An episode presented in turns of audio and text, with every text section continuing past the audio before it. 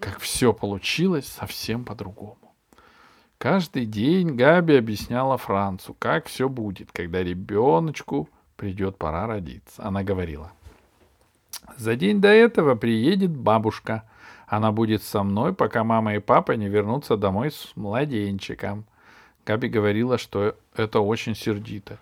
Ей ужасно хотелось поехать вместе с мамой в больницу. «Почему мне нельзя, а папе можно?» — спрашивала она каждый день. «Почему врачи не разрешают?» Франц всегда отвечал. «Потому что ты только сестра». Когда Габи начинала орать на Франца.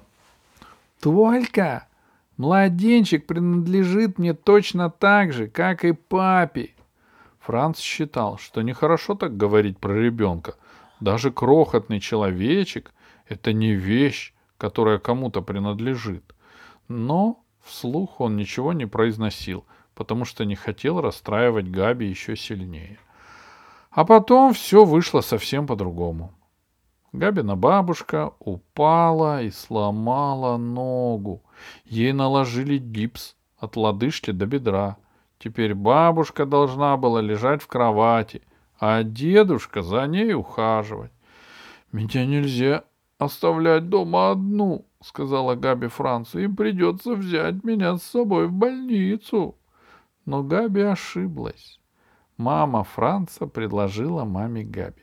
Когда подойдет время, приводите Габи к нам. И тут же положила на пол в комнате Франца матрас, второе спальное место. Франц спросил. А почему уже сейчас? Ведь ребенок родится через неделю. Матрас ему мешал. Теперь на полу негде было строить автодром. Мама сказала. Детишкам часто все равно, какой день определил доктор. Они вполне могут родиться раньше или позже.